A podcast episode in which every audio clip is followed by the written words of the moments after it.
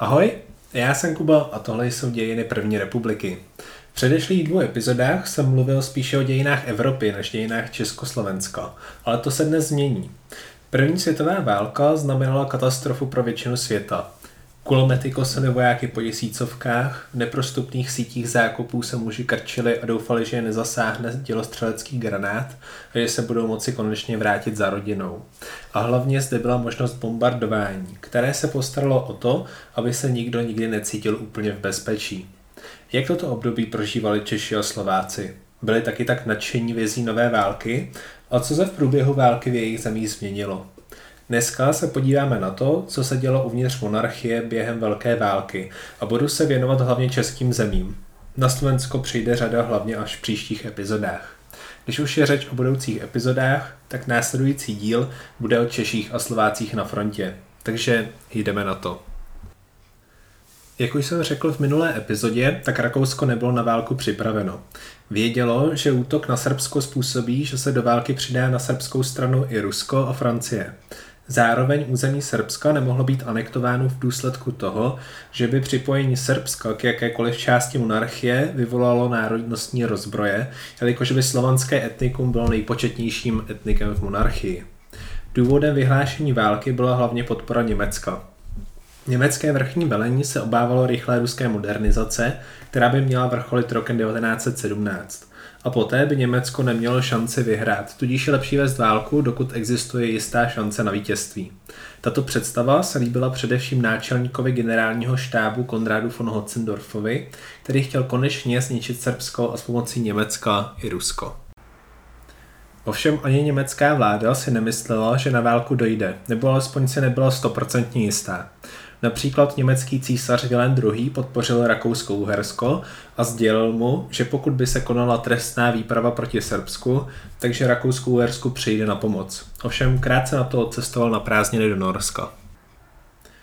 Rakousko-Uhersko si ale chtělo mermomocí dokázat, že je stále velmocí.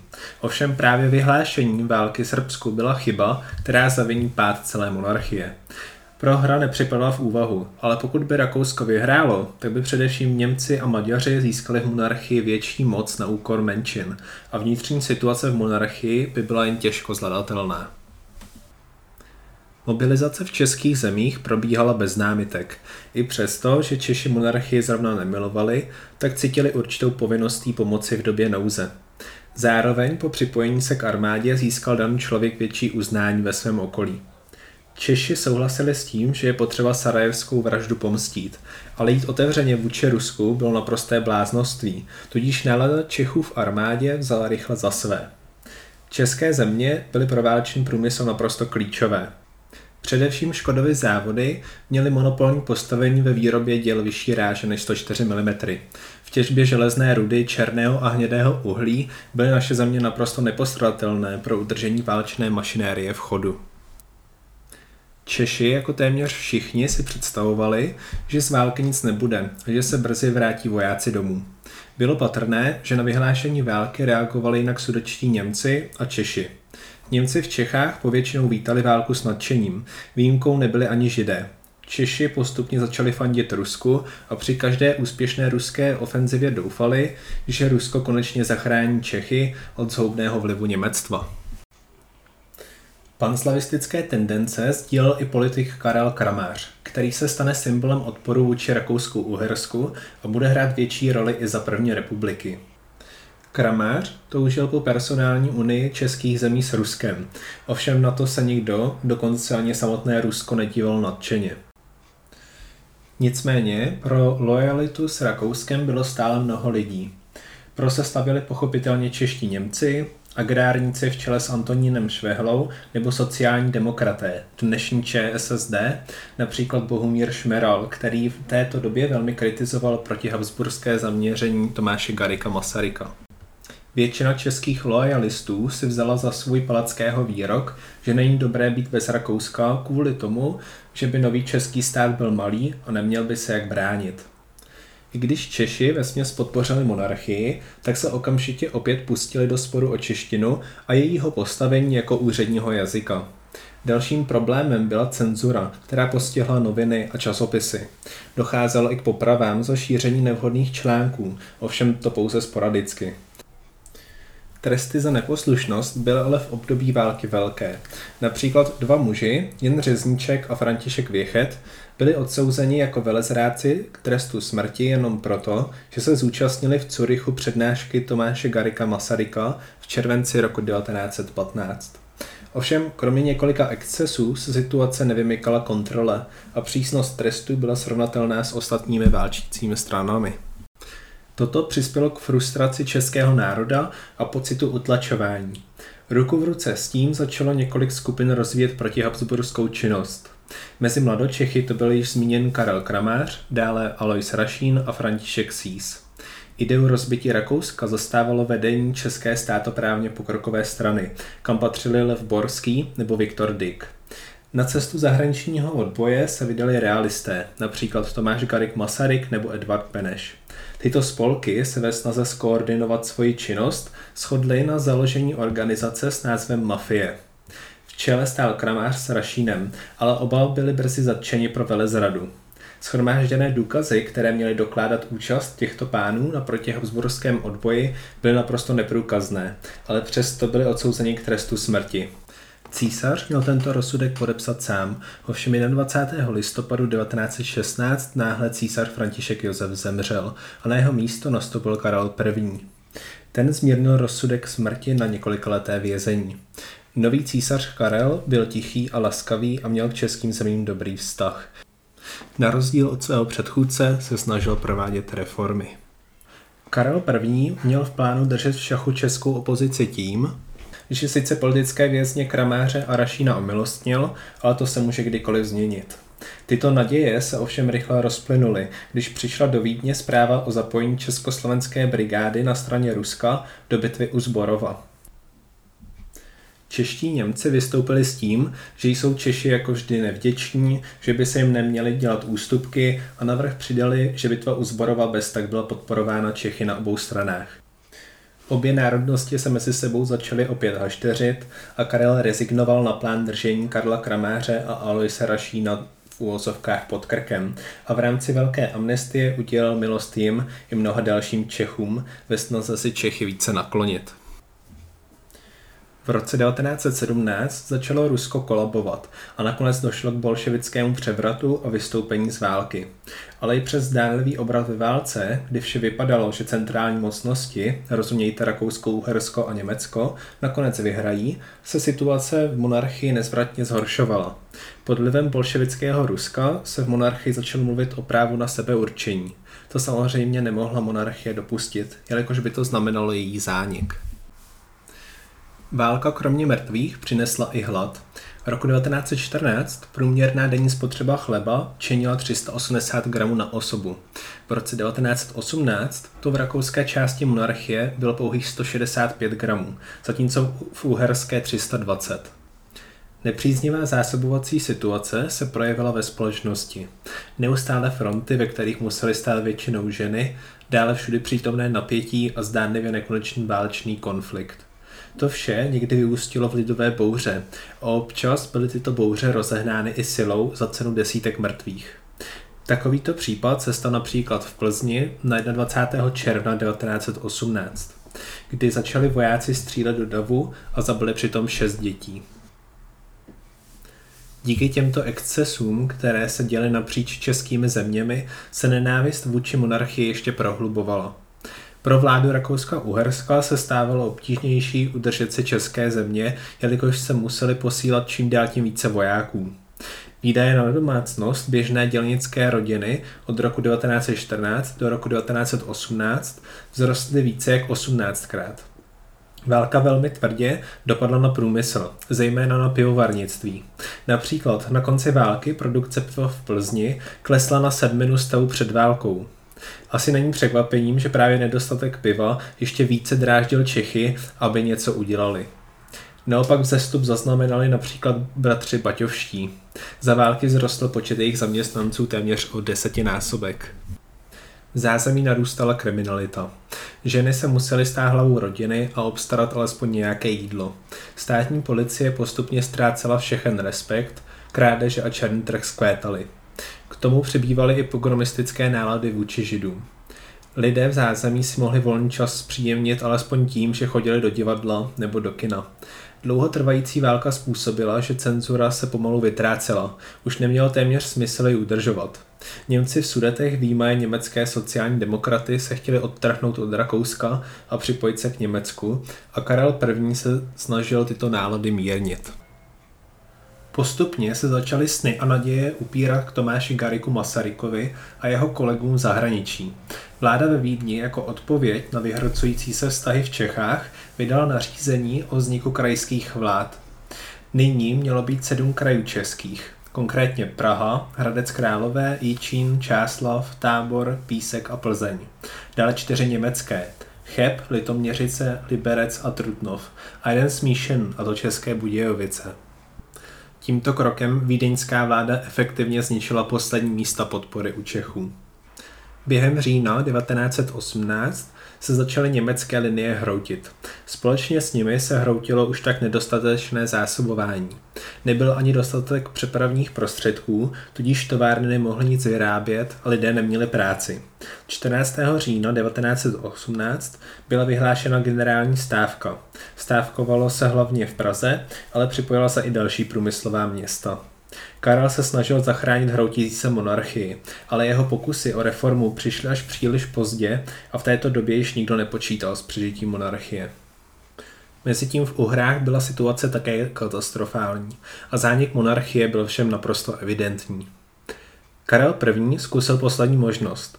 Chtěl rozparcelovat území rakouské části monarchie na různé části a zajistit tak autonomii různým menšinám na svém území. Toto byl sen většiny Slovanů před rokem 1914. Ovšem nyní bylo už příliš pozdě. Jak dohodové mocnosti, tak slovanské národy chtěli už jen nezávislost. A tak 28. října 1918 se uskutečnil v Praze státní převrat. Všude se šíří zpráva, že Rakousko-Uhersko z války vystoupí, což si lid vyloží jako samostatnost pro Čechy, ale tak se začnou všude ničit znaky staré monarchie. Převrat se postupně šíří od Prahy do zbytku nově vznikajícího státu. V českých zemích se nakonec povedlo dojednat hladký odchod místních jednotek a rozpad se tak u nás obešel bez velkého krve prolití. Karlovi se vše bortilo pod rukama a tak abdikoval 11. listopadu 1918. Ale ten samý den válka definitivně končí. Co se zahraničního odboje týče, tak nejvýraznější postavou se stal jistě Tomáš Garik Masaryk. Ten v září a říjnu podnikl dvě cesty do Nizozemí. Následně podnikl cestu do Itálie a do Švýcarska, kde už zůstal, protože se dozvěděl, že pokud se vrátí domů, tak ho čeká trest. Následně se přesunul do Londýna, zde přednášel a v květnu 1915 vytvořil memorandum Nezávislé Čechy. Masaryk byl přesvědčen o tom, že vítězství Rakouska-Uherska ve válce by znamenalo úplné poněmčení českých zemí, a tedy pohromu pro český národ, a proto se za velké války vymezil vůči monarchii. Masaryk zastával ideu o národu československém a tak toho prezentoval i dohodovým mocnostem. Masaryk se narodil v jihomoravském městě Hodonín, které leží na hranicích se Slovenskem, tudíž částečně proto viděl Čechy a Slováky jako jeden národ. Zároveň viděl v představě o jednom státu československém i strategický význam. České země mohly být blíže východu a nebyly by obklopeny německými národy. Slováci zase mohli s českou pomocí lépe čelit hrozbě, která by přišla z Maďarska ale na začátku války dohodové mocnosti nebyly ochotny rozdělit Rakousko-Uhersko a něco jako republika Československá nepřipadla v úvahu, jelikož by neměla podporu většiny obyvatel doma. Edvard Beneš uprchl do exilu v září 1915 a poté vzniká Český komitét zahraniční, od roku 1916 známý jako Národní rada Československá.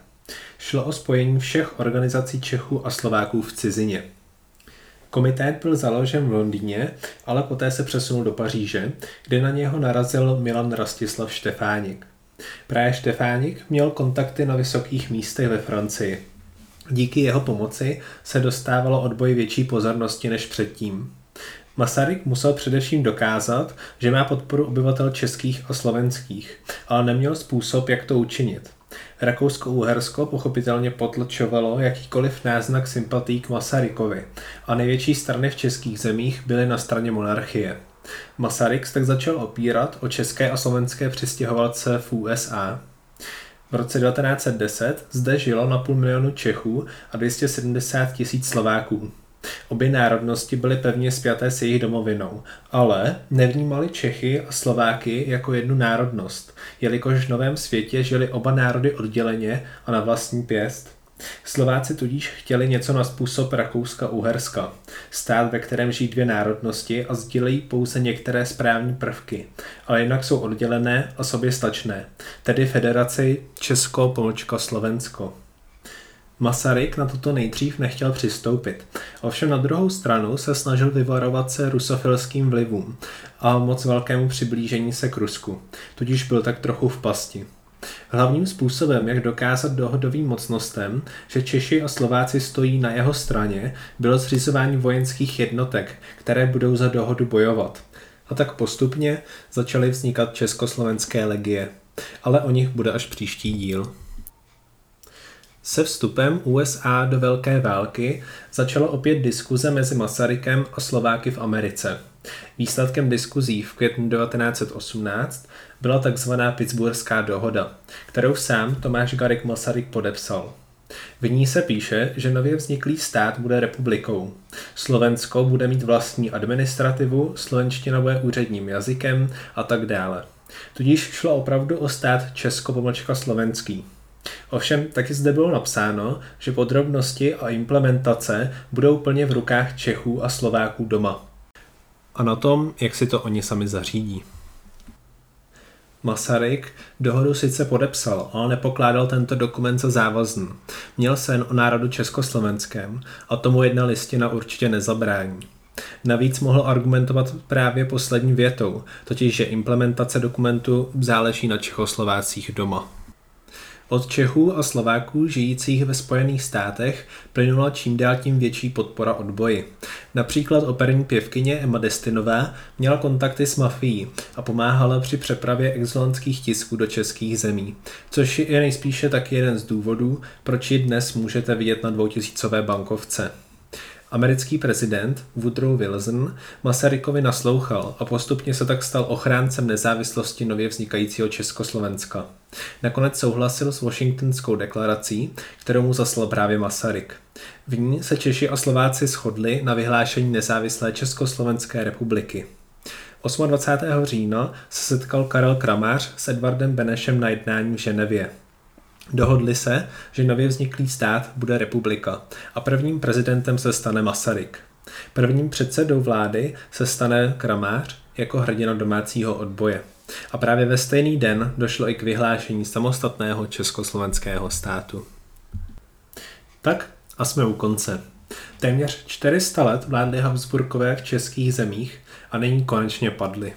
Ještě jednou bych tak rád připomněl, že Habsburská monarchie nebyla něčím zlým, něčím, co existovalo jen proto, aby dělalo všem ze života peklo, výjimaj germánské národy.